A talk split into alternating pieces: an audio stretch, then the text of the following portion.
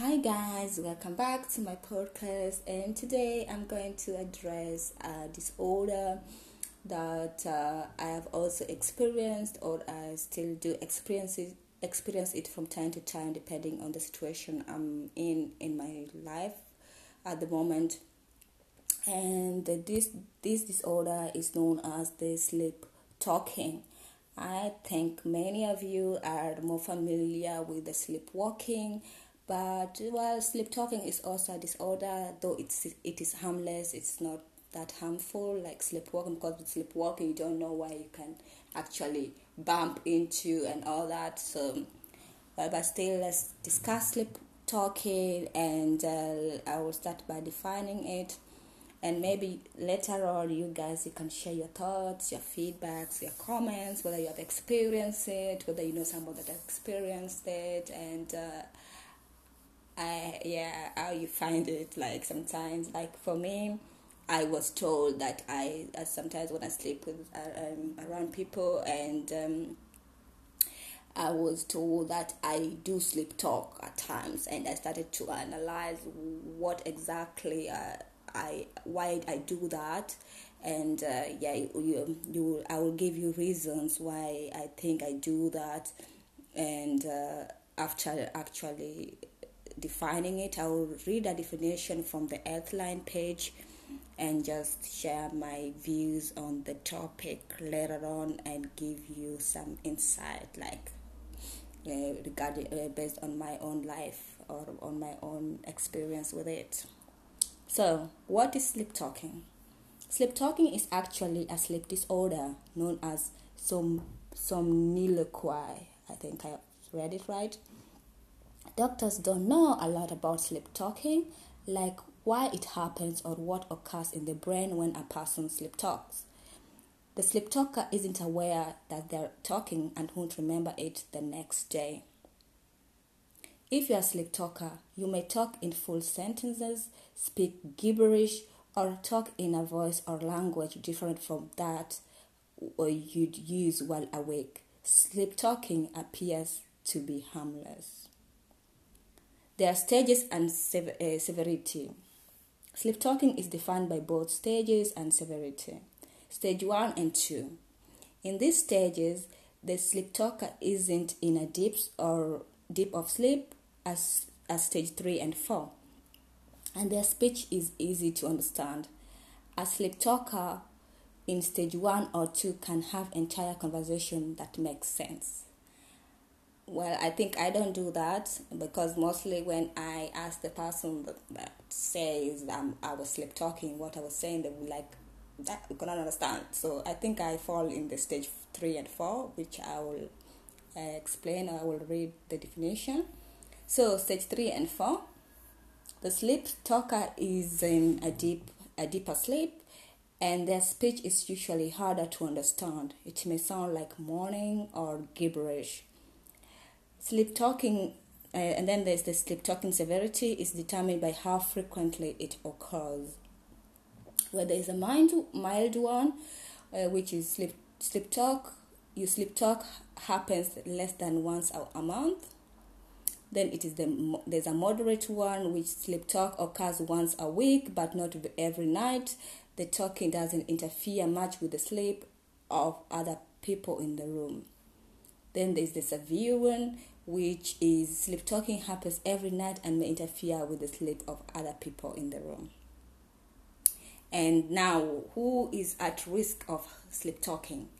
and this this part really was funny to me because uh, as you will follow up, you'll be like, uh, well, I don't fall in any of the category, but well, maybe I'll my inner self, my my inner child self is still a child, and yeah, that's why.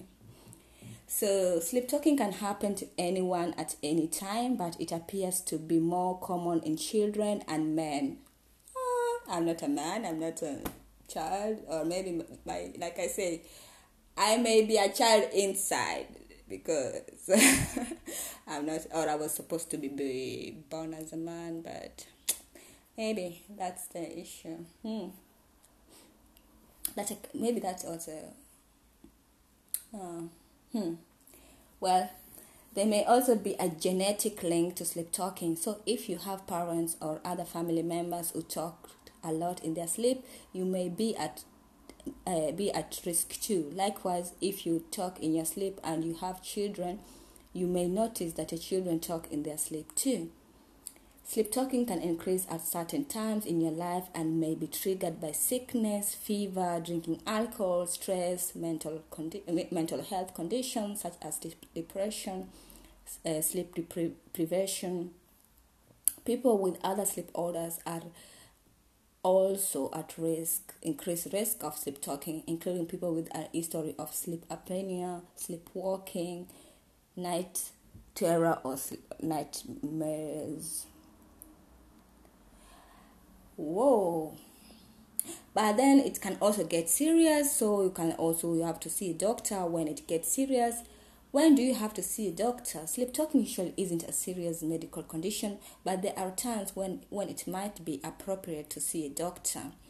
If your sleep talking is so extreme that it interferes with your quality of sleep, or it is, um, or if you are overly exhausted and can't concentrate during the day, talk to your doctor. In rare situations, sleep talking can occur with more serious problems like a psychiatric disorder or nighttime seizure. If you suspect that your sleep, uh, if you suspect that you, your sleep talking is a symptom of another more serious sleep disorder such as sleepwalking or sleep apnea, it is helpful to see a doctor for a full examination. If you start sleep talking for the first time after the age of 25, schedule an appointment with the doctor. Sleep talking later in life may be caused by an underlying medical condition. Whoa. There is no uh, there is no as a, when it comes to treatment, there's no non-treatment for sleep talking, but a sleep um, expert or a sleep center may be able to help you manage your condition. A sleep expert can also help to make sure your body is getting the adequate rest at night at uh, that it needs. If you have a partner who is bothered by your sleep talking, it might also be helpful to talk to a professional about how to manage both of your sleep needs. Some things you may want to try are sleeping in different beds or rooms, having your partner wear earplugs, using a white noise machine in your room to drown out any talking.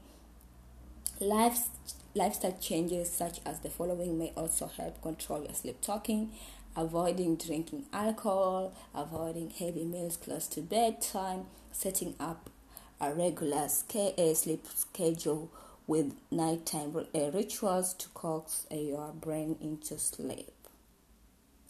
And then there's an outlook part. Sleep talking is a harmless condition that is more common in children and men and may occur at certain period in your life. It requires no treatment, and most of the time, sleep talking will resolve on its own. It can be a chronic or temporary condition. It also may go away for many years and then reoccur. Talk to your doctor if sleep talking is interfering with you, with your yours and or your partner sleep. Yeah, that is about uh, all about sleep talk, uh, sleep talking.